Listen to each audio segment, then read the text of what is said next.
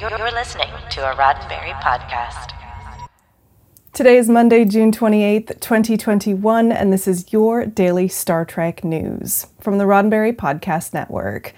On today's show, Star Trek The Next Generation star Marina Sirtis talks to the big issue about why she left America, among other things. And the Television Academy has announced rule changes to allow more gender inclusive options at the Emmy Awards. I'm Allison Pitt, and today's show is sponsored by BetterHelp. Get 10% off your first month of counseling at betterhelp.com forward slash DSTN.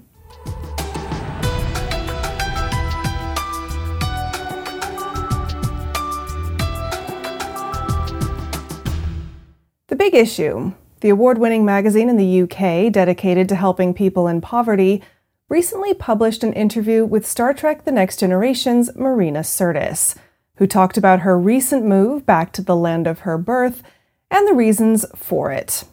Picking right back up from a 2019 interview where she declared that Star Trek fans and Republicans cannot coexist, Sirtis shared her thoughts on that disparity and how it inspired her to move. Yeah, well, they do coexist, but it doesn't make sense, she said. They obviously aren't watching the same show that everyone else is watching, and they're the reason I've come home, actually. I can't be in that country anymore.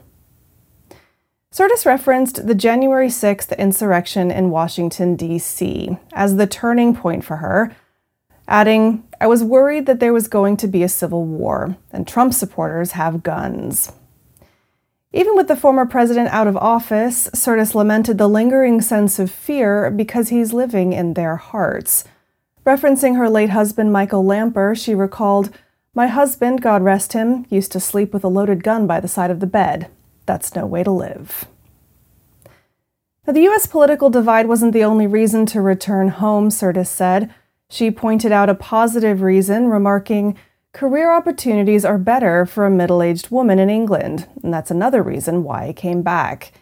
She sees real opportunity in British television, noting that TV is a real woman's medium in the UK. Most of the producers are women, a lot of the directors are women, a lot of the writers are women, and they write for women and not just 25 year old blondes. She shares other thoughts with the big issue, including why she thinks Worf deserves his own spin off show, the nightmares she experienced moving her dogs overseas, and the pleasant surprise that Star Trek Picard's ratings gave to her and Jonathan Frakes.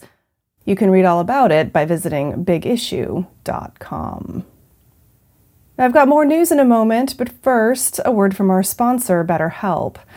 If you've been thinking about seeing a mental health counselor, now's the time to consider BetterHelp. BetterHelp is an online counseling service that lets you get the help you need in a way that's convenient for you. When you sign up for BetterHelp, you'll get matched with a licensed professional therapist and start communicating with them in under 48 hours. Send messages anytime or book a phone or video chat, and you never have to sit in a waiting room. I want you to start living a happier life today. And as a daily Star Trek news listener, you can get 10% off your first month of counseling by visiting betterhelp.com forward slash DSTN. Join over a million people who have taken charge of their mental health Again, that's betterhelp, H-E-L-P dot com forward slash DSTN. Last week, the Television Academy Board of Governors enacted two new rule changes for the annual Emmy Awards, which will start later this year. News of these changes reached us through a report from Deadline. The first change relates to gender specific awards. According to the Television Academy, nominees and or winners in any performer category titled actor or actress may request that their nomination certificate and Emmy statuette carry the term performer in place of actor or actress. In the announcement, the Television Academy also noted that those same categories have never had a gender requirement for submissions. The new option per performers will be made available beginning with the 2021 awards season. Deadline noted that the change comes as demand has risen for non binary awards. Events such as the Berlin Film Festival and the Society of LGBTQ Entertainment Critics, or GALECA Dorian TV Awards, have already committed to presenting gender neutral awards in their upcoming ceremonies. Now, the second rule change amends the eligibility for certain films and documentaries to be nominated for an Emmy.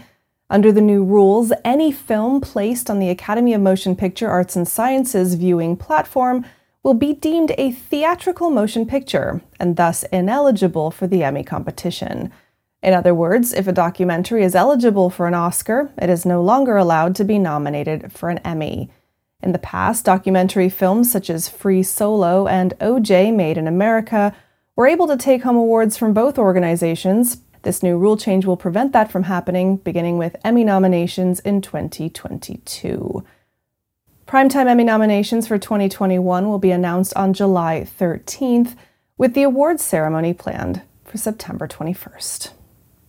Well, that's it for today's daily Star Trek news from the Roddenberry Podcast Network. Don't forget to check out the other great shows on the network at podcasts.roddenberry.com. Daily Star Trek News is produced by me, Allison Pitt, and written by Chris Peterson and Jack Brown. Today's show is sponsored by BetterHelp. Get 10% off your first month of counseling at betterhelp.com forward slash DSTN. I'm back tomorrow with more of the Star Trek news you need to know and this week's Trek Trivia. I'm Allison Pitt live long, and prosper. This is a Roddenberry podcast.